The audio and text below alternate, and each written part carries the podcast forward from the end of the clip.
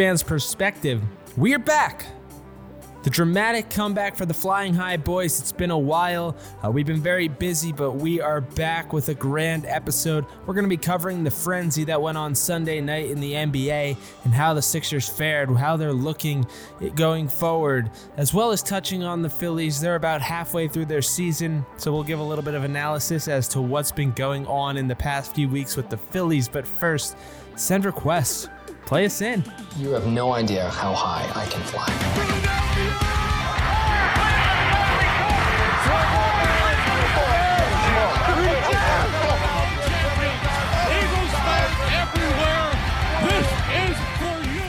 Welcome into a July 2nd slash 3rd, who knows when we'll get this up, edition of Flying High, the Philly fans' perspective. And uh, by the look of my calendar, it's been two plus months, Justin, since the two of us actually came together and did a podcast. Um, yeah, I mean, um, have we aged at all? I mean, like, how old are we now? I mean, I feel like I've aged a year, maybe even 10 years. I feel like the bags under my eyes have grown immensely since we last spoke. Oh man, yeah. I mean, I I know I just I recorded a um, little thing by myself last week, it, just because I was itching to um, talk sports with with somebody, even though it was just myself. But um, yeah, it was definitely different. If definitely different to do it um, solo. Uh, but yeah, with with everything going on, it's like, and uh, we were just talking. You know, end of the school year for me is always difficult, and I know you've got a lot going on in your personal life, and um, yeah, it, but hopefully um, we can now that it's summertime and now that things are kind of ramping down a little bit, we get back to it, get going again, get everybody flying high a little bit, and uh, yeah, just get back to the normal grind. Yeah, man. I mean, w- when I went back and looked at it, it was we did that Flyers one with your brother on it. Yeah, So that wa- that in itself was I kind of watched you guys and listened and learned from y'all. And then I did one episode with Jake Molesky talking about the Eagles, and then you just did the one with yourself. And that's been the past two months. So I'm just so excited to come back together and have this going, get the flying high going again. And my big news that uh, you touched on last week is that I will be returning to the Philadelphia area come the uh, come the fall, and hoping to put together some sort of home studio or something to bring the two of us together, so we can uh, do flying high the right way in a nice room with two microphones and not over Skype. So if anybody knows of any cool awesome. writing jobs, yeah, oh, I know. I'm, I'm really excited for that. But if anybody in Philly knows of any cool writing jobs or marketing jobs and needs somebody, I am currently on the hunt for a job. But I am grateful for my current employer who gave I gave them three months notice and they've been cool about it. So uh, working on the deets on getting home, but uh, gonna be going to a few Phil's games before the season's over. That's for certain. yeah, and uh, did yeah, we haven't missed you haven't missed a ton. I know you were saying earlier uh, you haven't you haven't been able to watch a ton of Phillies games, and boy, you have not missed a lot at all. And I know we'll get into all that, but um, I guess we'll stick to the outline for now.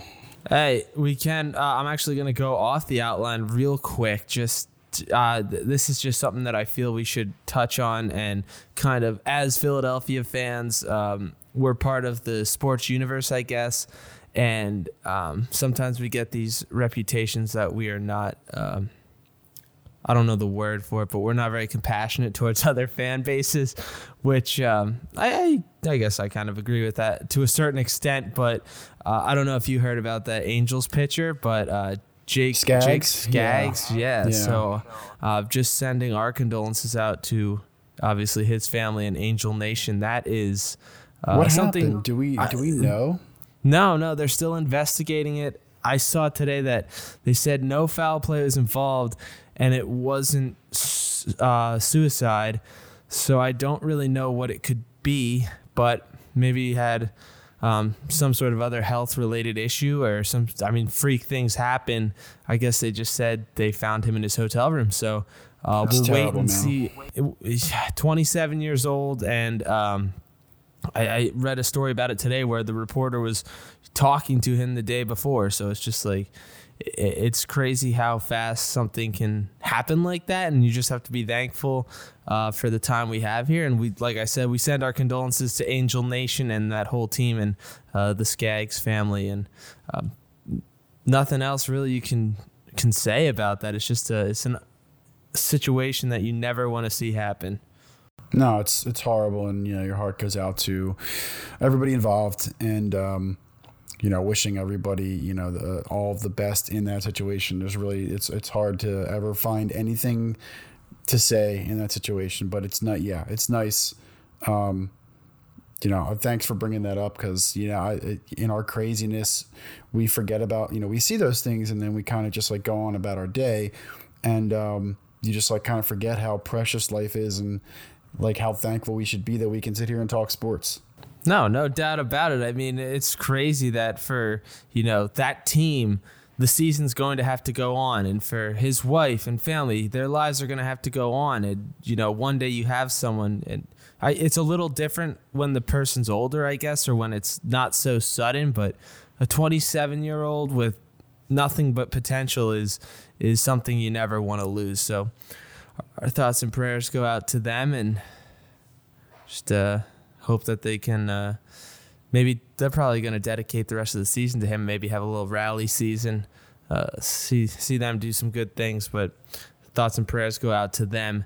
Just wanted to touch on that before we got into our Sixers talk, which was, oh, did. Uh, before we get into the Sixers talk, can we just give Woj like man of the year the way he handled that Sunday night onslaught of free agency moves. It was it was insane. Dude, that is insane. I mean, I set my Woj alerts on Twitter um, like that morning, and I just like he, he's a one man show, man. I mean, like you, I actually did it for both hockey and basketball. I did it for Woj, and I did it for Bob McKenzie, who is the guy who who typically breaks all the hockey news on free agency day. Um, and I just think it's funny how like you you know we I think we referenced before, like the four guys you can really trust. Like there's like, or maybe maybe it's five. Like you have for football, you have like Ian Rapoport and who is the other one uh, that I'm forgetting? Um, Schefter. Shefty. You have Shefty. Then you have like Bob McKenzie for hockey. Then you have Buster Olney for baseball, and then you have like uh, Woj for basketball. He's really the only guy. So yeah, those guys are hard at work, man. So it's it's just, but he had yeah he had quite a bit of stuff to to report on. I mean, I feel like with, with football, you said you have Rap, uh, Rapoport and you have Schefter, and with baseball, you have Olney and Kurkjian and Jayson Stark. It really feels that on Sunday, it was literally just Woj says this, Woj found this out, Woj found this out, and he's just constantly ahead of the game. And I, I think I saw somewhere that Woj reported that KD was going to Brooklyn before like KD even told. I'm not sure exactly what it was, but it was, so, it was something how Woj blew KD's cover when KD was trying to cover. I don't exactly know what it was, but it's just amazing how he is just on 24 7. And right from the get go, I mean, I saw, I guess KD was the first one to go in the, in the big names, but really the first thing that hit me let's just we'll just go over how the sixers day went i the first thing i saw was jj signed with the pelicans uh, heartbroken big time for me there that was the hardest I, I, I was down for a little while. And then, like, 20, 25 minutes later, Tobias signs to his big contract. I'm like, all right, awesome, awesome. And then later in the night, it just, it went from, I guess, three to a hundred. Like we were getting warmed up, and then the Jimmy buckets Al Horford deals go back to back. Uh, I don't know which one came first. Was it the Horford or the buckets? I, well, you, you started seeing rumors. Um, there was like that hot rumor that that Jimmy. First off, he tweeted something back to Chad Ochocinco about like you'll be the first guy hit up. Um, down there or something and then so then i think everybody's kind of started to panic and then someone tweeted, I don't know if it was Woj or not, someone basically tweeted something to the extent of it's believed that Jimmy Butler is has expressed a desire to play in Miami. So I think once that tweet came out, everybody was kind of like, well, you know, this is this is going to happen. I think that's kind of when everybody realized this was going to happen. It wasn't smoke anymore. It was pretty real. And then the Tobias deal gets done and you're looking at that term and you're like, okay, this is essentially a max, right? It's not quite a max. It's not 190, but it's 180. It's essentially a max deal. They're going all in, all in on Tobias. Once I saw that, I pretty much knew we were not getting Jimmy was not coming back. Um, so that's kind of how I saw that go down. Yeah, I I just remember like I recall seeing the something about Jimmy Butler, and then all of a sudden it was like Al Horford coming to the Sixers, and that was. I sat there and just thought Al Horford coming to the Sixers. Didn't know what to think. Oh, we'll we'll talk about that in a little bit, and then finally uh, to close it off today, uh, news came out that the Sixers offered Ben a max contract as well. Um, I keep seeing in the reports that they offered him, so I guess that means they're still working on it. Um, I, did you see that? Yes, he got. He's going to get. I think they reported like 164, but it's actually going to be closer to 170, I believe, when the um, when the salary cap goes up. So is that is that a done deal that he signed, or is they're still working on it? But it's pretty much a done I, deal. I guess I ha- I guess I haven't seen the the tweet that says it's done, but like it, from all I mean, for all intents and purposes, I don't know why you wouldn't sign it. Right. Yeah, it's been it's been all around the news cycle as well. So I figured uh, something that's just speculative wouldn't really find its way onto the number two headline on ESPN and all those uh, things. But so yeah, we have a lot to unpack with that too because I, I don't. I think it's. I think they they. I have generally like a good feeling about where the team is. Like I I I actually really like the team. Um, comparatively to where they were last year. Like, like I, I and we'll, we'll, get into it. I, what, what, what do you have next? Like, cause, or do you want to, do you want to do initial thoughts? Like, cause I mean, yeah, yeah, I'm thinking that just when you hear, I, I, this is before Ben. I'm gonna say the initial thoughts when you hear that Horford and Jimmy Butler deal go down, and you realize that this team is gonna be looking uh, a little bit. I mean, at first I thought, man, what what a step back. We're gonna we have a huge hole at that shooting guard small forward position because we lose uh, we lose JJ and then we lose Jimmy buckets. I get that Tobias is there, but I feel that JJ you had a great shooter, but you also had a veteran leader who was really uh, kind of acting as a glue to the younger players and he wasn't afraid to call someone out, but he was uh, he just kept the team together. He was that veteran leader, and then Jimmy Butler was someone who could take the game over, and he was another guy who would challenge you on the court, a veteran leader, and someone who has uh, experienced the big game and was not afraid of the big stage, where we didn't quite see that out of Tobias Harris in his first half year here. So I like entering the offseason, I thought I want Jimmy Butler back over Tobias Harris if it has to come between the two. And then I see that we signed Al Horford, and immediately I think he's killed us. This is awesome. He's not going to kill us anymore. But then I get to thinking he's getting older. Uh, he's another big man. Is he going to be playing aside Joel? Is he going to be serving as Joel's? He's not going to be serving as a backup with that contract, but I'm just wondering in a game that is constantly evolving to the perimeter and quicker players, and your four man has to serve as a guard almost who can play the post as well. I'm initially thinking, is Horford going to be able to do that? So that's kind of where my mind was at within 20 minutes of hearing the news. Yeah. Um, and I think for me, I, it's funny because like I, I think I had been talking with some people uh, about like, hey, what if we sign Al Horford like a couple weeks back, and and I was like, oh, I hate that guy, you know, only because he's like he's killed us, right? But when I saw the numbers the 109 million, I was like, oof, that is gonna. In four years, I was like, four years, 109 million. I was like, oh, that is gonna suck in like the back half of that deal, which may end up being true. But here, my my initial thoughts are, is is that Elton Brand realizes the window is open now. Durant isn't got, is not going to play next year.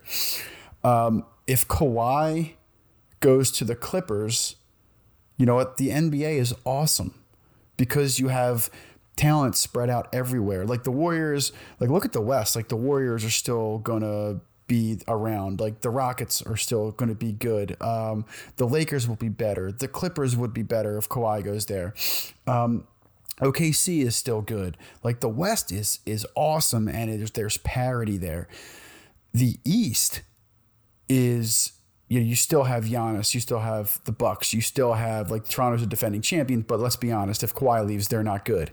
Um, you you have the Sixers and you have Brooklyn, who I still think were a better team than Brooklyn. The Sixers, when you look at the moves that were made, um, they're a better team in my opinion, and they're the they're borderline the best team in the in in the in the East.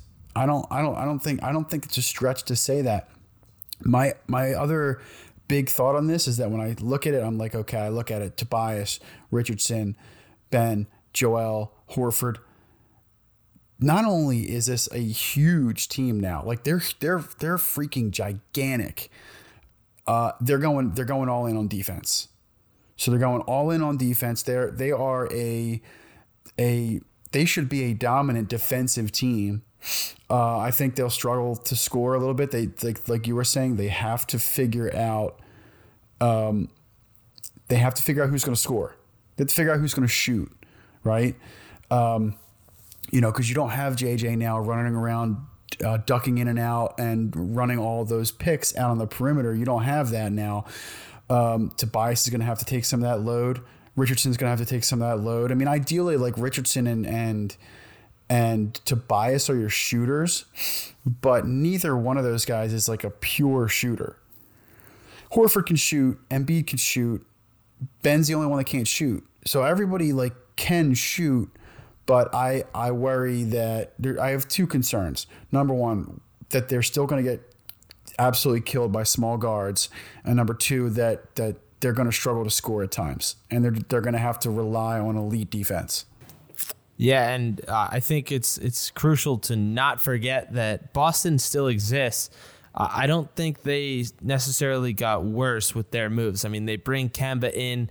Uh, they still have um, all their young players who really were stifled or kind of had an off year because Kyrie was being Kyrie. So I don't think we can overlook Boston yet. Um, but that was something with Horford. Another thing that I thought was, yeah, he always killed us, but I that just seemed to be the worst matchup for Joel. So perhaps that can help us out, but we'll get to Horford later. I think the biggest move that we need to start with is the Miami move. Uh, Jimmy Butler goes to Miami. I, I, would say that's probably the biggest move. I mean, you signed to you signed Tobias to a max. That's a lot of money, but that's kind of you know you don't know exactly what you're getting with Tobias. I feel like he definitely has more to give than what he showed last season. But with Jimmy Butler leaving, that's that's just the biggest move in my opinion, and that's where we can start off. He goes to Miami. I I had not been following the Twitter too much, but I guess it wasn't a huge surprise that he was going to Miami.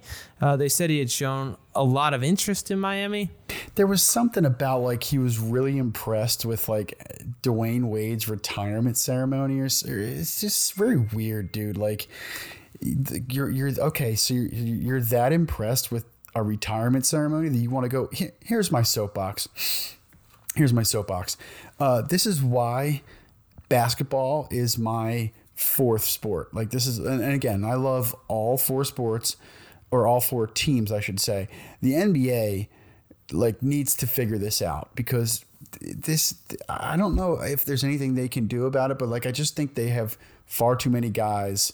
Maybe this is just an athlete problem. You just got far too many guys who are who just who just either want to go steal a championship or you just like don't or they just don't care about winning. Like Jimmy to me with this move what this says is he doesn't care about winning. And you know what at the end of the day like the one side of it is all right, hey, go get your money, go live that life, you earned it, whatever. But there's also the other side of me that's that I'm allowed to say, you know what? I think you're a bum for making that decision, to be honest, because you t- you came here, talked about how much you wanted to win, all that stuff, talked about the culture here in Philly, and then you're just like, I just want to go play in Miami for who? Like for who? For what? What are you going to Miami for? Like so you can be the second best player on a perennial eight seed? It just doesn't. It just doesn't make any sense. So, so to me, like Jimmy was fraudulent. Like he, he he's a fraud. Yeah, and and you, there was a report out that Sixers offered him the max and he turned it down. So I don't know about that because I, I I'm gonna withhold judgment on that until I actually until it actually gets like confirmed either way because I honestly don't know. I would not be surprised if if the Sixers didn't offer him the max, or if maybe if they only offered him four years, because I I honestly have a sneaking suspicion that maybe they knew that, or maybe they had some concerns about Jimmy here. Uh, maybe they didn't offer him I don't know. I'm sure they all. I'm sure they they came to him and said, "Hey, we'd like to keep you, but we're." But I could. I honestly wouldn't be surprised if they said, "We're not going to give you the max," and Jimmy was just like, "All right, I'm out." Or I could also see him just being like, "You know what? Thanks, I'm out." You know? Yeah, I mean the the way that I see it in my head, it, how it played out is that they go to Jimmy, they offer him the max, and he turns it down so then they turn around and offer Tobias that max once they know that Jimmy Butler's not coming back. Once again, it's all speculation, but just the timing. I know they were going to try and sign both them to the max, so maybe that's what they tried to do. And, you know, Tobias said yes and Jimmy said no, but I really, I mean, the, the report came from Tom Haberstroh, who's the, I guess, NBC Sports national basketball reporter or whatever. It's not Woj, so it's not, uh, well, it's not Woj proof, but it's something that I could, I could see that they were going all in, but the rumors were coming around even earlier in the week where he was going to go to Houston. And to me, that was the more appealing offer for the Sixers. It looked like Houston was willing to give up a ton. I did you see that offer? It was like they were giving up Capela and Eric Gordon and I think one more PJ Tucker. I think they were going to send here, and I mean just Capela and Gordon would be in my eyes. I was like, all right, if that's what we're getting for Jimmy Butler, I'm willing to give him up. But but then it was just one to one on one, right? It was just Jimmy and then Richardson, and you're kind of like waiting. You're kind of like, is is that it? I mean, and and in the end, it, it, I was okay with it because honestly, they compared pretty pretty heavily with each other, pretty favorably. Um, and dude, if that's true, if he turned a max down to just to go take a max just to go play in Miami, like I, then I, I, have nothing to say. Like just just go. I mean, just go. I mean, I, I, I don't have any feeling about it either way. He was here. He helped us. You know, he, he helped us to some exciting wins, and he's gone. That's how I feel about it. I, I don't. I don't think that. I think that signing Jimmy to a max contract would have been a mistake. Uh, not maybe from a basketball, a purely a basketball perspective, but I, I don't know. Just this, this makes me have some concerns about who he is as a guy, as a teammate, as a person. Um, there's a little bit too the, the, to me that then there may be too little bit too much ego there for me. He's he's a lot older than everybody else in the team, you know. Um, by signing Tobias and then bringing in Richardson, they kept the core relatively young. They're all relatively around the same age. You know, Tobias is 26, Richardson's 26. Um, I think you Richardson's know, 20. Is he 27? 25. I mean, 25. I he's younger. So, yeah. But oh, no. He, he played yeah, he played this season at 25 years old. My bad. Right, Horford's older, obviously, but so so they kept they keep a, a, the core in place, which I think was really important. Um, and I don't want to sit here and bash a guy that I don't know all that much about, and that's not fair. And I don't I don't want to do it, but I I'm honestly okay with this. I really eh, because I I just think this shows me what kind of guy he really is. And it, look, it'd be one thing if you were going to play with Dwyane Wade, who was still in his prime. That's not the case. What do you, you literally are going there. It's very clear why he's going there. He's going there. He made a lifestyle decision. He did what LeBron did. He made a lifestyle decision to go and play in sunny Florida, and that's it. And best of luck to him. I mean, he, he he's never going to beat the Sixers. He will never mark my words. He will never beat the Sixers in in a playoff. If we ever meet in the playoffs, he's never going to beat us. So, you know, I hope he's happy.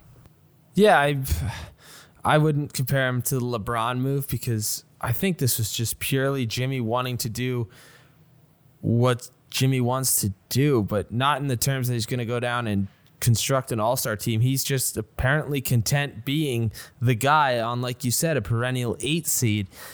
And I guess he's okay with that. And that's the Maybe, thing. He wouldn't he wouldn't be the guy here. You know what I mean? Like he was never going to be the guy here. Looking at how Simmons was treated and look like looking how um, Joel was treated, but he so he was never going to be the guy here. But this city would have loved him, dude. This city would have treated him like absolute royalty. So I don't know. Yeah, I think the city would have treated him like royalty, but I feel like since he was only here for half a year, um, yeah, he became accustomed to the city, but I don't think it felt like home to him. And I think he was doing what he wanted to do in the end. And he sat back and thought about it. He looked at his options, and I guess that's Miami. I, I can't bash him for wanting to go to Miami. I mean, it was his choice. He wasn't, you know, obligated to any terms with the Sixers, so it was his choice. And I respect him to a certain extent that he didn't go off and go to a super team. Like if he went to the Lakers, I think that would have stung like no other. That would have been. Con- I'm trying to think of what the move would be like. I don't want to say like uh, Ray Allen hopping on the Heat or something like that because I think Jimmy Butler is more effective than uh, Ray Allen was on the Heat. He would have been like the big three of the Lakers. But if he had gone to the Lakers or even Houston, it would have stung because it would have felt like he was joining a super team where this is really the guy wants to live in Miami. He's going to be the guy in Miami. So let him be. And when you look at the when you look at the trade off, we're trading an older fella who wants to be the guy for a younger player, 25 years old, uh, similar stats to Jimmy Butler. But um, I read an article by Serena uh, Serena Winters where she talked to a couple of professionals who covered Richardson in his time in Miami, and one, the big thing was that he was a terrible fit for the Miami Heat they tried to throw him in as that alpha dog number one guy that Jimmy Butler thrives off of. And they said Richardson wasn't ready for it. He's going to be a perfect role player, and that's what the Sixers need. Really, is that two-three role player who can hit the three-pointer, he can make plays, and Richardson seems to be a defensive monster with a long wingspan, and he's quick and just a good team defender. So, if we're getting a good defender back, I have no problem with it. Yeah, I mean, I think this team's identity now is defense. And look, I have absolutely no problem if they become like the best defensive team in, in, in the East and they just shut teams down and they're just a dominant, dominant defensive group. Um, I guess that remains to be seen. Like I think I think Horford's your starting four, right? I, you know, obviously your your guards are um, your our Ben and Richardson. Tobias is going to be the three. Eh, it's it, see, Brett's going to have to be creative because I don't I don't like Tobias is your weakest defender. Um, and, and, I don't know if he can guard other threes. You know what I mean? Like, here's what I think. Here's what I think might happen. Uh, I think that you know Tobias in the offense. I don't know how it's going to go, but I think Tobias and Richardson will be uh, kind of like switching out at two and three. I think Richardson will probably take uh, the better player just based off he's he's a more aggressive defender uh, as opposed to um, Tobias. So I think they might. Whether Tobias plays the three on offense, I think when it comes to matching up on D, I think you'll see Richardson taking the three. Not certain. I'm not the coach, but right. that's that's just my instinct. He has got a long wingspan. I think they said like a six ten wingspan, so he can get down there and body up a, a three as opposed to Tobias, who's a little more timid. Yeah, and I think that would be that would be the smart thing. But like I, I think, as we were saying earlier, um, the thing that concerns me is who's going to be creating space on the floor offensively, right? Like you don't have that little, um, you don't have JJ darting in and out. You don't have. Um, you know, you don't have Jimmy uh, getting open for looks. Like, who's your guy you're you're going to at the end of the game when you need a critical three? You know, is it Tobias now? Is it Richardson? Is it is it Shake? Is it Ennis? Like I, because I mean, let's you know they did that did just happen earlier. They they signed Shake and Ennis to um, some some medium term deals, which which I thought were good because that adds to their bench. But as a five, I like them. I'm just sort of wondering who is going to be that guy now. Like, it, I, Ben, like, I'm not sitting here being naive enough to think that Ben's just going to magically show up in September with a jump shot. Uh, that's not. I think. I think there's no way that happens. To be honest, it, you know, maybe he's imp- he'll improve to a 15 footer or something, which would be great. But there's no way that Ben's over one off season is going to turn from can't shoot for his life essentially to a legitimate, even semi legitimate outside threat. I think we're forgetting about Zhaire Smith. He seemed to have a nice shot in his short action last season, and with a full off season to train, get stronger, and work on his skills, he's a guy that we need to look off the bench. He could be a great sixth man um, that we didn't have last season. And really, when it comes down to it in the NBA, you need six or seven strong. The rest of the bench is the rest of the bench. You'll have your moments where Ennis makes a great play, is excellent on defense, or hits a big three. And also, we're forgetting Mike Scott, who signed Oh back. yes. So like, I can't believe I forgot about that. Dude, he me too. Was I don't know if he can replicate what he did last season, but he was a phenomenal three point shooter off the bench and seemed to have ice in his veins. He was just not afraid to let it fly when it mattered the most. Dude, I, I love that dude. Honestly, I we we me and my brothers would go crazy when he would make uh when he would make threes in the playoffs. Like, there's just something about that dude. Like, he does not care, and he's just like he's just like he's about that. He's just like about that street life, and I love I love it. Like, he goes to bat for his teammates. Like, he fights. You know, he has that one saying that I love, but I won't say. Uh, you know, it's just it's hilarious. Like, I love that dude. He just he's he's uh he's Philly. That's exactly what I was going to say. He is perfect for the city, and the city fell in love with him. He's got the whatever is it like the Scott Hive, some sort of Yeah. Scott Hive. Yeah. Scott Hive, and I saw somewhere on Twitter where some basketball team or something was trying to send him a free jersey, and the logo looked kind of like the Celtics logo, and he was basically like, "F off, get out of here." That looks like the oh, Celtics logo. I'm not wearing that. So I think he loves being on the Sixers, and that's a guy that slipped right over my head. So. I mean, Mike Scott and Zhaire Smith, those are two really solid options off the bench. And all of a sudden, there's. And your- you have Thybulle, right? You have you have Matisse Thybulle. Yeah, we'll we'll see what. We'll see what he is. But yeah, I, I forgot about uh, I forgot about Zhaire because you you know he had he had the phantom you know freshman year injury that every uh, Sixer goes through, um, and so we didn't see him um, at all last year. But um, I I agree. I, I think the bench the bench isn't in bad shape. Um, the problem is they don't really have any more money to do anything. Uh, I think they only really they, they can't use a mid level exception on anybody.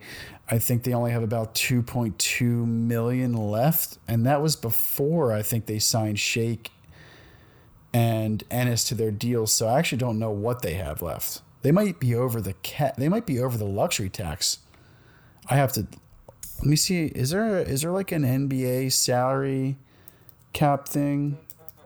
There's, there is. I think it's called like Sport Sport Track or something, but I don't think it's up see. to date yet. Because I, I'd gone to check the Sixers cap, and Jimmy Butler was still on it. Just looking it up now. Uh, NBA salary cap by team. All right, so where are you? 76ers. Where are we? Where are we? Where are we? Why can't I find us? Uh, 76ers. Um. Oh yeah, dude! It, looks like we are over. Uh, it says minus seven million four hundred sixty-five thousand. So I think the, of available space. So I think we're officially into the luxury tax. I honestly have no idea what that means. I, I know what the luxury tax means, but there's so every sport's different with their uh, with their cap and whatnot. So Or well, it says here luxury. It says lux tax space, and it says sixteen million. So I, I guess, or is there a buffer? There must be a buffer number. Uh, so like when you go. So I don't know what they. I sound like I don't know what I'm talking about, but only. It, it says if, if you look at active cap, active cap, it says 116 million, 605. And then um, that's so they're using all of their total cap right now. So they are at their they're at they, they're at I think they're at their cap floor or not their floor, but they're at their cap red line. So I'm pretty sure they don't have any more money to spend essentially. So yeah, so they can't get any of those. Uh, I guess Danny Green's still on the board. That's yeah, kind of the biggest. Danny Green. affordable. I would have liked to try to get Pat Beverley too, um, but uh, Seth Curry just signed with somebody, so he's off the board. right. Um, but I mean, overall, when you're looking at this roster now, we kind of covered all of the moves. After thinking about it for a few days and seeing that Ben is signing to that max, I mean, I'm confident. I like the Horford move now, even if it's just for the purpose of a veteran leader. He kind of fills JJ's shoes there. And Horford's, he's old school basketball, I feel. I, I don't know if I'm wrong in saying that because he does shoot threes and he is versatile, but I feel like he's just hard nosed. I'm going to tough you up. And he bullied Joel Embiid every single time that we played the Boston Celtics. So if he can bring that to the, if he can bring that any sort, the worst thing that could happen is he comes here and he's a bust, and it's like, man, he killed us twice. But best case scenario, he comes here, mentors Joel, teaches him the way, while helping this team make a championship run.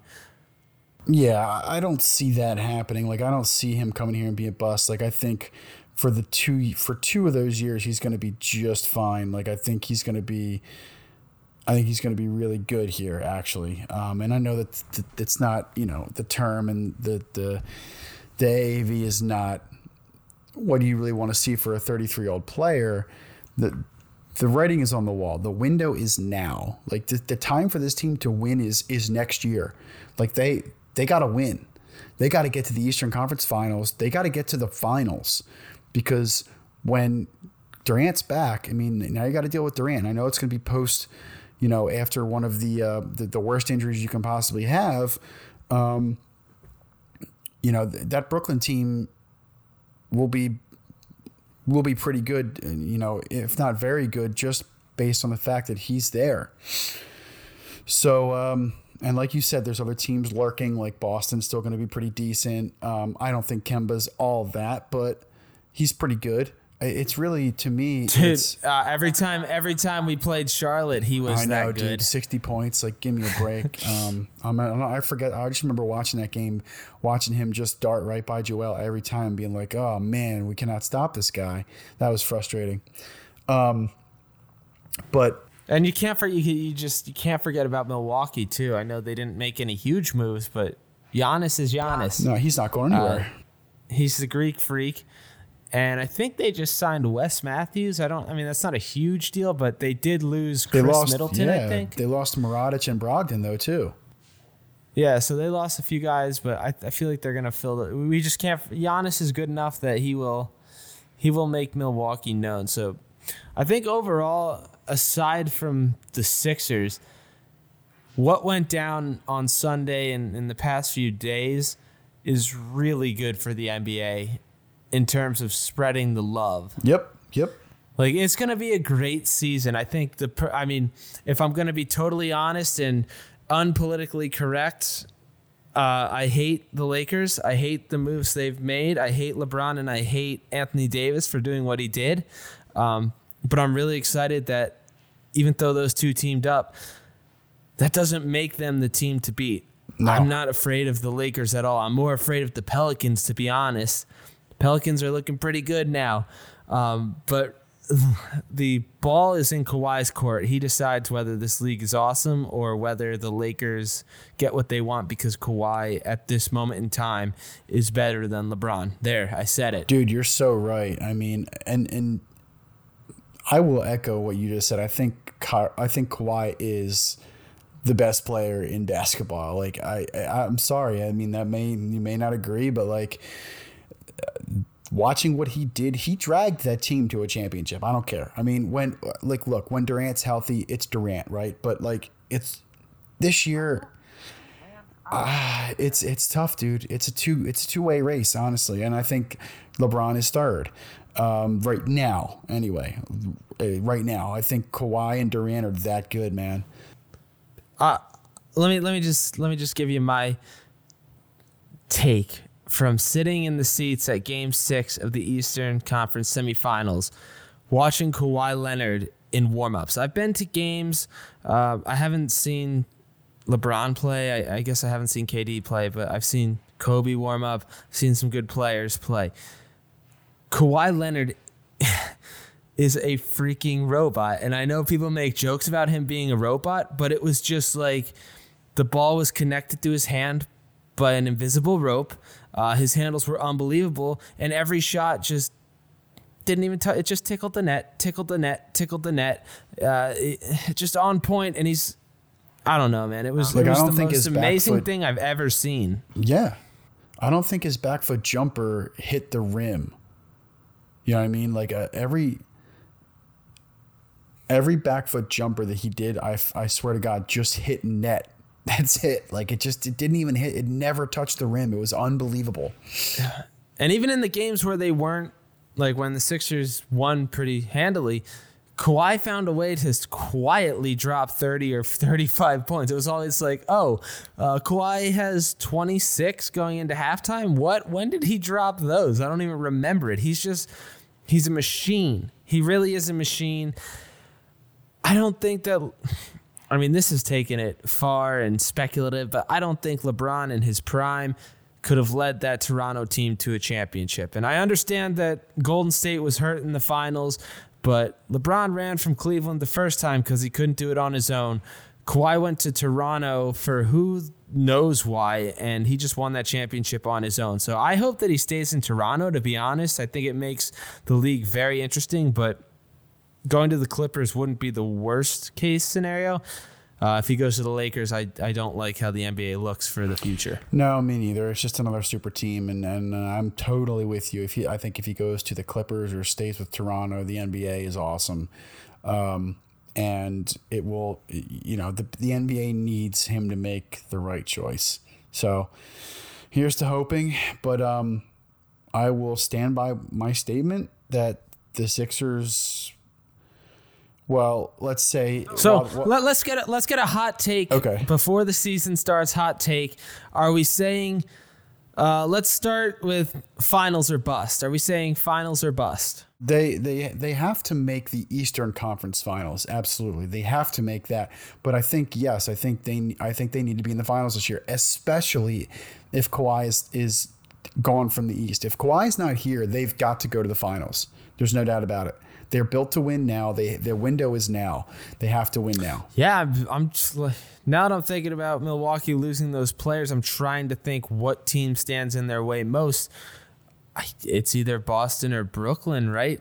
Uh, yeah, I would think for, so. for this season because I Brooklyn gaining Kyrie, uh, they become automatically better, but.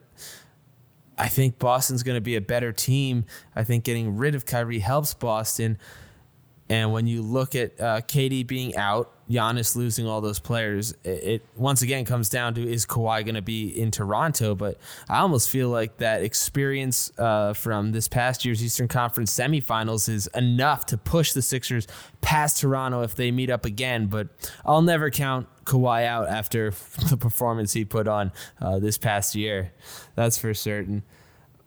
Um, the other thing before we move on to the Phillies, the last thing that really uh, kind of decides how this season goes is how did Ben and Joel react to that shot dropping in? Because at the moment, we were all like, we know Joel's going to become fit. He's going to dedicate the time to become a monster. He's going to have like the newspaper cutout of that shot on his wall every day. He looks at it.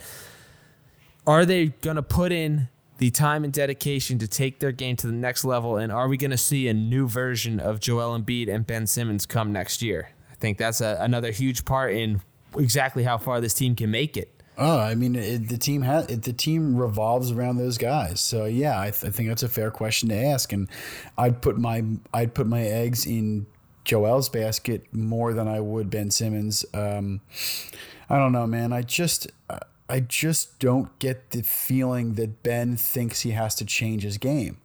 I, I don't know why I had that feeling. Um, it could be I you know I got a bad feeling from his his post game presser. when he was asked about his shots, like whether or not he thought he needed to get a shot, and it just I don't know. He was just very like you know monotone, like yeah. You know, I don't I don't know. I, I just don't think he thinks he has to change. I think he knows he is an elite distributor. Uh, he's working on becoming an elite defender, and I, I don't know. I don't think I truthfully, I don't think he thinks he needs a shot. Yeah, I and mean, that's what worries me. That is that's incredibly worrisome. Uh, it's the NBA in 2019, 2020. You need some sort of shot. For me, when that game ended and the season ended, Joel Embiid was by far, uh, obviously he was publicly emotional, but it just seemed that that would eat away at him more than it would Ben Simmons. And I think for the team's sake, if Ben Simmons comes back the same player and Joel comes back as a monster who's fit and who can really dominate throughout the game and plays consistently throughout the season, I think the team's automatically better. I think there's two ways that this goes. Joel comes back and he's a monster and he's just able to take over, to take the team in his hands and say, We're going to the next level thanks to me and these guys around me, but thanks to me. Or the two of them work together and find a way to coexist where Ben and Joel work as one. Because in the past, especially this past season, there were times where it seemed Ben works better without Joel and Joel works better without Ben. If Ben isn't going to work on a shot, at least find a way to coexist with Joel. Yeah, they've got to find a way to both be on the court at the same time and both like there ha- there has to be but that's another problem with how big this team is like there's it's not going to be a lot of real estate out there you know there's not a lot of, of, of space to move around so brett's going to have to change his system too um, he's got to find i've been saying this for a, three years now he's got to find a way to put these guys in the best position to succeed he has to figure it out um, and I, I don't know what that's going to look like. I, re- I, I, I really don't. I'm not an X's and O's basketball guy. I can't break it down what he should do, but all, I'm along for the ride. That, that, that I know, that much I know. We're all along for the ride. Uh, it's, it's, funny. We were trying to get a Sixers recap, uh, season recap after that loss. Because, I mean, I haven't even talked to you since that loss, man. Oh, I know that was devastating. That was devastating. We're not going to revisit it now, but no, uh, that was that was kind of our combination of the Sixers free agency recap and the season recap because we never had a chance to touch on it. Um, uh, as we get back into doing these shows more regularly, Sixer season is still kind of out there. Uh, this was really the big moment for them. Now it's just going to be little moves and training and summer camps. So we'll stay up to date with the team, but this was the big. It was basically the Super Bowl of free agency, and it's over now. So now it's just about behind the scenes work, and then we'll start hearing more about them in August and September. Um, but I'm liking what we're seeing right now still in the hunt. This could be our year.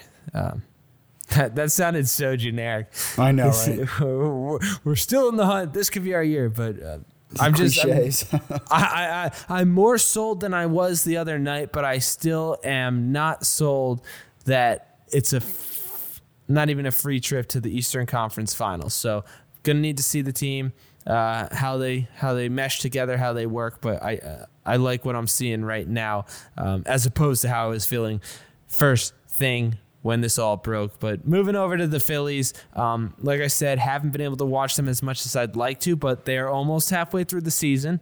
Right, a few games left until the All Star break. Is that the official halfway point of the season? I believe so, because the Phillies are 44 and well, we're we're past halfway because they're 40 and 44. Um, so we're we're more we're further along than halfway. Okay, so they've lied to us about the All Star break. it's not halfway through the season. Uh, gonna have to talk to the commish about that. But uh, so more than halfway through the season, five and a half games back, and tonight is game one of maybe we're building it up to be more than it is, but it's a crucial series against the Braves early on. You know, man. Um I feel like I, uh, in some ways, exhausted a lot of the negative emotion I had about this baseball season, the last podcast that I did by myself. Um, and I'll spit some of it back in now, but uh, I'm just I'm so underwhelmed and disappointed by this team. It's it's kind of hard to put into words. Um, if you remember back to how excited you and I were with the Harper signing and you know ordering the jerseys and good times, all that excitement. Yeah, I mean the good old days, man. Two two three months ago. I mean, and now and, and we're sitting here now um, looking at a team that is five and a half games out of the wild card, or I'm sorry, out of out of first place. They've dropped below the second wild card. They've been swept by the Marlins and just lost another series to the Marlins. They were swept by the Braves. They were swept by the Nationals. Um, uh, they took one against uh, the Braves. Okay, they took one against the Braves. That was, a, um, that was a very exciting game. I was watching in Brave Country, so that's one that I remember. Like this team has just completely underwhelmed and I know that they've been they've been saddled with some really un, un you know unlucky injuries, right? A lot of unlucky injuries in the bullpen. The bullpen is is just trash right now. They're throwing out Juan Nicasio. They're throwing out Edgar Garcia. Like Adam Morgan has to go up against righties because there's nobody else, and he's really a lefty specialist. Um, and then there's the inconsistencies with the offense. Like, how is this team sending one player to the All Star game, dude? When if I'd have told you, if I'd have told you back when we were doing our season preview that this team would send one player to the All Star game, and that player was probably only going because of the mandated one player rule, would you like? What would your thought on that be? That doesn't follow the vibe of our preseason lineup predictions when they were just going to be hitting home runs every at bat. uh no and and look obviously again like things have have happened that we haven't foreseen right? Like let, let, let's go through this. I mean you have the nick pivetta demotion okay? Like you have the odubel herrera uh unfortunate you know domestic violence situation. Um, you have the, you know, you had the early injuries to Scott Kingery, who was on a tear, but he's he's kind of back to where he was. He's looking like the best hitter on the team right now. You had the early injury to Segura. You have the McCutchen injury, which takes him out of the. And I want to talk, and I want to go to that because I feel like that was the really the the turning point of this season. That was the downswing for this team. Like, and I'm sort of that worries me because like if if if you just if losing one guy in his 30s it, if you lose your leadoff hitter who's in his 30s and you know his best days are behind him but he's still a pretty decent player if that's what what turns your team like completely around in a negative way like what does that say about your team? I mean I think it like I said I haven't been able to watch a ton but it just felt like once he was out they lost a certain sort of energy where they kicked off the game with a threat. And once you lose him, who's replacing him?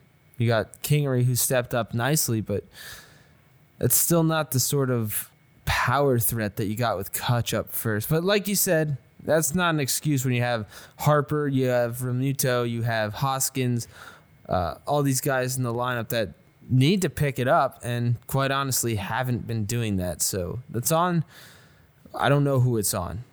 It seems that it should be on the because after that six game losing streak when Gabe's head was dead or whatever people were calling for his head, they win a few games and it seemed like the, it seems like the team is still cohesive and getting along and enjoying playing together. So I, I, like I said, I don't. You're not in the you're not in the locker room and I haven't been watching enough to know, but from what I saw, like when Segura hits a walk off and he's flipping out and everybody's loving it, team seems like they're meshing well.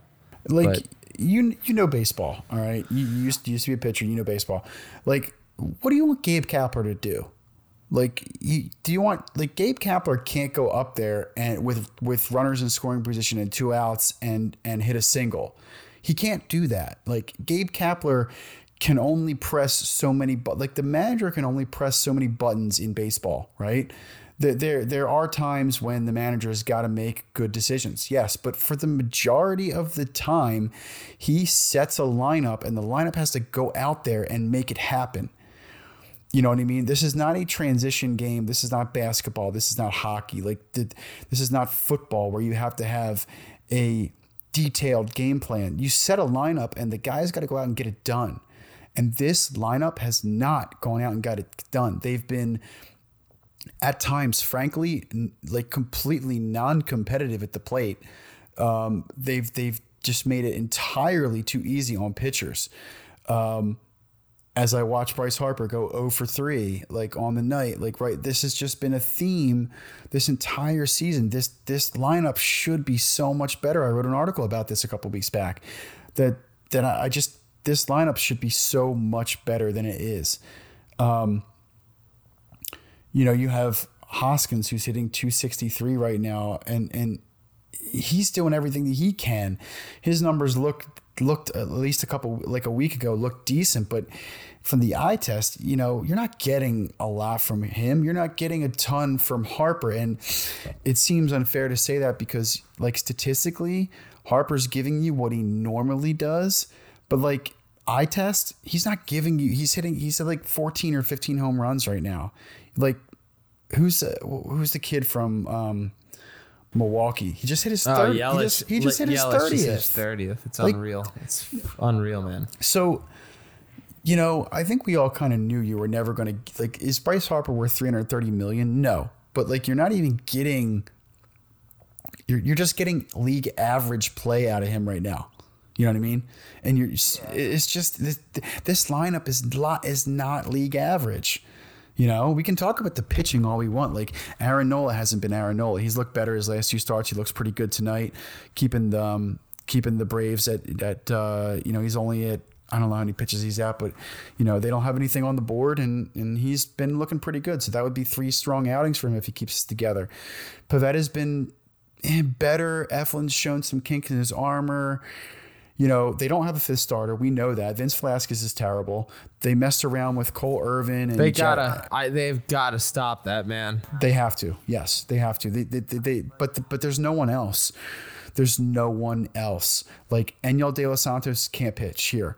Uh, Cole Irvin can't pitch here. They they literally don't have anyone else. So I I don't know what they're going to be. They're going to have to go get a fifth starter. Um, you know, uh, who and Jake Arrieta, like Jake Jake Arrieta. Oh man, I can't believe we're paying that guy seventy five million dollars. He's just he's again he's just he's average. I mean, and on most nights he's he's getting hit all around the ballpark. He's he's he's not he's a contact he's a soft contact hitter who's getting hit hard, or he's a soft contact pitcher who's getting hit hard. So I don't really know what I don't that doesn't bode well. so the team's got offensive problems. The team's got pitching problems. For all the good that I think Matt Klentak did, there are some obvious holes that I think could have and should have been addressed that were not. Third base being one of them. Um, you know, backup catcher, bench depth, pitching depth. There's there's a couple of things that really are glaring holes in this team that we didn't kind of see coming. And for a team that, in my view, had the best lineup in the in the almost, I mean, definitely in the division, but could have been had the best could have had the best lineup in the National League. They're a team that is on the outside looking in to the second wild card coming into the All Star game.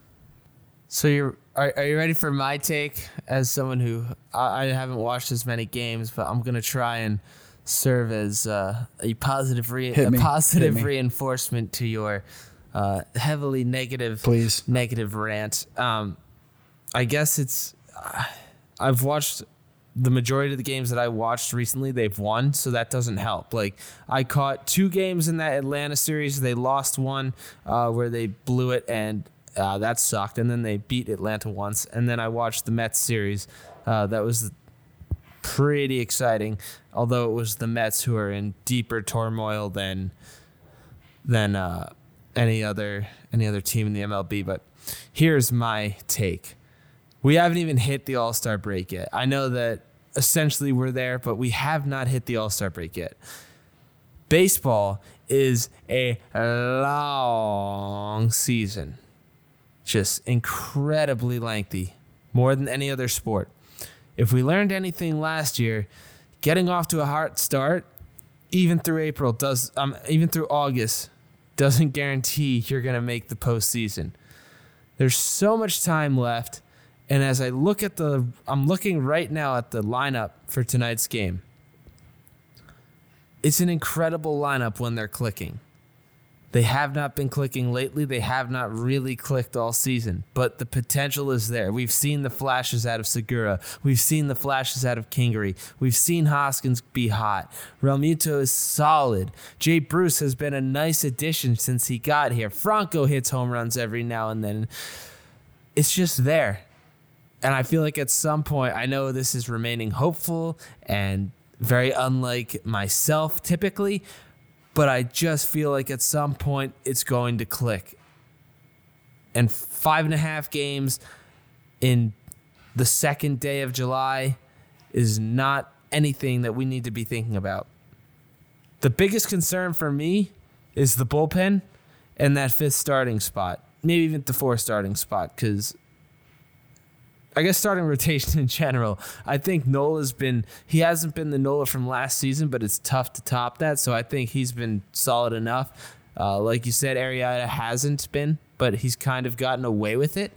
Um, there were moments where Pivetta looked good, but he's a mental train wreck. I guess is really what his problem was.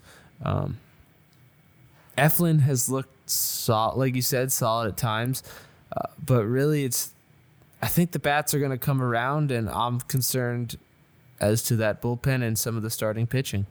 But I think there's so much time left. I would like to see some moves made, especially in the bullpen.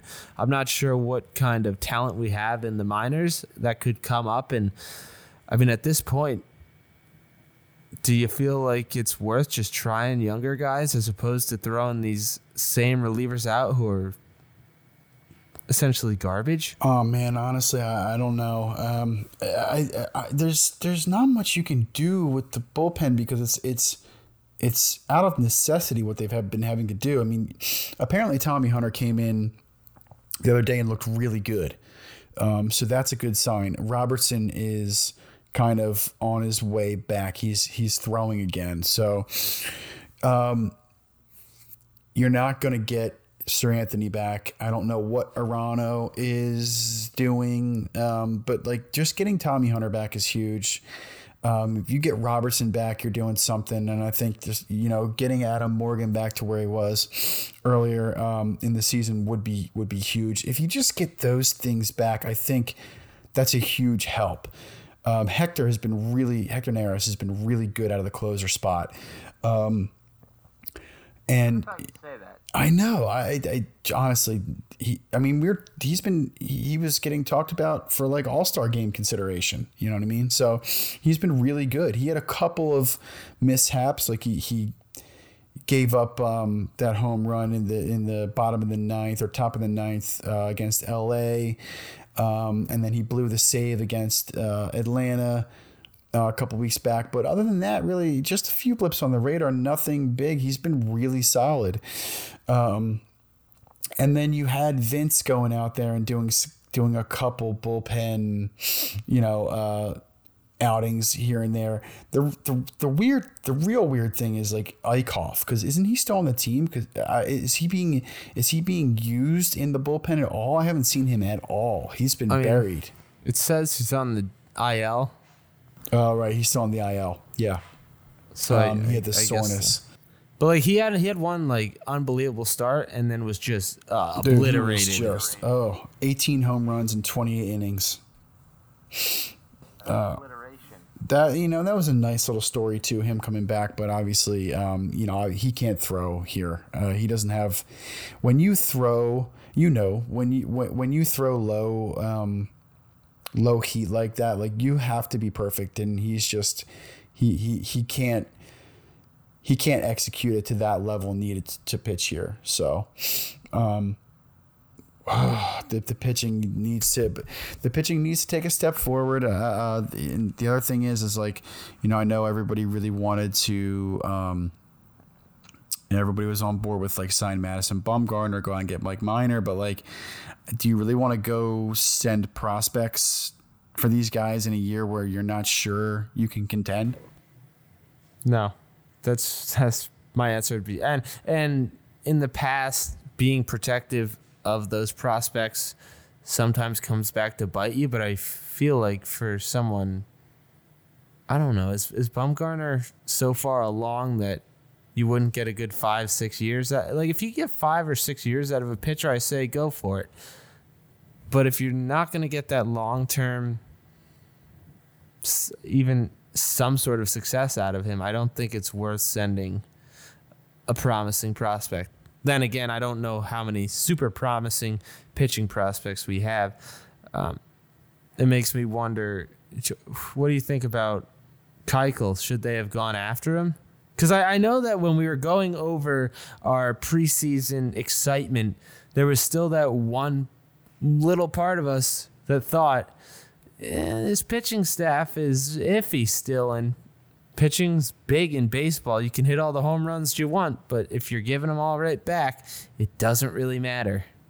Exactly, and I, I wasn't really on board with like adding another soft tosser to this team. Like I thought we had enough enough guys not throwing heat. Like it didn't work with Cole Irvin. It didn't work with like Hoff. Arrieta's, you know, clearly his velo's dropped. So um, I really wasn't. I was fine with passing on Keuchel, even though in in hindsight, it's like it's hard to it's hard to justify that because of how much they struggled not having a fifth starter. So, um, in hindsight, it looks like a bad move only because like we don't we literally they like they just skipped Vince Velasquez. They skipped over him for this game. Like they started Nola, I think on. I think the day off might have given him normal rest, so they skipped. They skipped Vince Velasquez, and they're gonna need somebody to go on Saturday. I think. Uh, so I don't. Yeah. So that just tells you like what little confidence they have. They can't throw. They know they can't throw Vince out here against Atlanta. Yeah, I just put him in the bullpen. Honestly, I mean, I know they don't have a fifth starter, but at this point, just see if he can do it in the bullpen. You know, get one good inning out of Vince every game, and that's better than throwing him out to get shelled every time he comes out. Exactly. So that's where I'm at with the Phillies, man. I, I think you know I appreciate your positivity. Yeah, I think I, your positivity somehow we is spun it to right negative. Now. I'm underwhelmed by this team. I'm hoping that they they figure it out and get get cracking again, and and really this lineup breaks out and the pitching stabilizes and guys get healthy. Um, because this team is far too talented, I think, to be outside of the wild card in this in this you know, in, to be out of the division this early and to be outside of the wild card um, in the East, in the NL. So that's where I'm at. Yeah, man. I mean, just trying to keep it positive. Five and a half's only five and a half. You know, win three here in Atlanta, and it's down to two and a half. And right there's a when when you look at the schedule, there's a whole lot of Atlanta in the second half of the season. So there's going to be plenty of head-to-head opportunities to make something happen. Really, what they need to do is stop losing to abysmal teams like uh, the Miami Marlins. Yep. So we'll we'll see where it goes from there, but for now Justin's negative. I'm trying to stay positive, and it's still not even. We haven't seen the All Star break happen yet, so there's plenty of time left. But it wouldn't be Philadelphian if we didn't freak out at least a little bit in July. As for the other teams, uh, not too much on Eagles front. Or anything big going on in the Flyers nation? Uh, well, they just had the draft, so and I, and I touched on this last week in my um, you know my solo outing. But um, no, you know the Flyers stayed pat on uh, on free agency day. It, there, there, really wasn't a big free agency year. Uh, you know, a lot of those moves had been. Um, a lot of the big moves have been done. The the Flyers got their big move done, been signing Kevin Hayes. Um, the Flyers did not do anything sexy uh, this year. Uh, they, they they added two veteran defensive defensemen. Um, you know, and I think there's a varying degree of dissension based on what they gave up for those two guys. But um, and, then they they they uh, brought in Kevin Hayes, signed him for seven um, what's it six years, seven point one or seven years, seven point one four million, which is a lot Yeah, I, for. s- I saw that. Was that yeah, a good? Yeah, it's Were- it- was it's a- it you who was saying you did not like that move? I didn't like the term right away, but in the in this era of free agency, you, you have to overpay. They needed they had a gaping hole at second line center. They needed a a, a good player, and they got him. They knew the guy that they wanted. They went out and got him. And when you when you want to go out and get these guys, you got to spend. So they they got a, they got a very good player at uh, to now play the second line, and they're deeper at center than they were. But here we are again with the Flyers, where we're just hoping that this team is built on youth. So this team is, is going to take a step forward if the young guys can can have bounce back years. So really, that's kind of where we're at. Um, the only difference is this year they're going to get much better goaltending. They had below league average goaltending last year. They had the worst goaltending in the league. That's not sustainable. So they're going to get better goaltending with Carter Hart. They're going to actually have a decent coaching staff and the third part of that is that they're, you know, the hope is that the young players will have bounce back years. If those three things happen, which they should, um, the Flyers could surprise people. So that's where we're kind of at with the Flyers. We're in wait and see mode. They didn't do anything sexy on free agency um, opening day. They're not going to really do anything else. The big thing I think that will happen next is that they'll look for another young player to make the team out of camp and uh, you know we have to wait. We have to wait another uh, you know two months for that. So that's where we're at with the Flyers. Well, looks like we're doing a whole lot of waiting for everything except for the Phillies um, for the foreseeable future. I guess Eagles. Look at it, it's going to be sneaking up on us, but um, hopefully we're going to get a lot more flying high. We're going to get back to some sort of consistency. Uh, I can promise you we will not do another three month hiatus or two month hiatus. Um, we'll at least try and get one out per month, right, Justin? Absolutely, absolutely. try and get something going. But uh, man, it's been great doing this again finally and not doing solo or guest appearances and just having the regular flying high. Uh, once again, we're also always open for guests coming on. But for now, this has been Phlying High, brought to you by Longshot Media. Uh, thanks for tuning in. And Justin, as always, it feels so good to say this. Thank you for everything you do in making this podcast happen. Have a pleasant evening, my friend, and go Phillies. Go Phils. Adios. So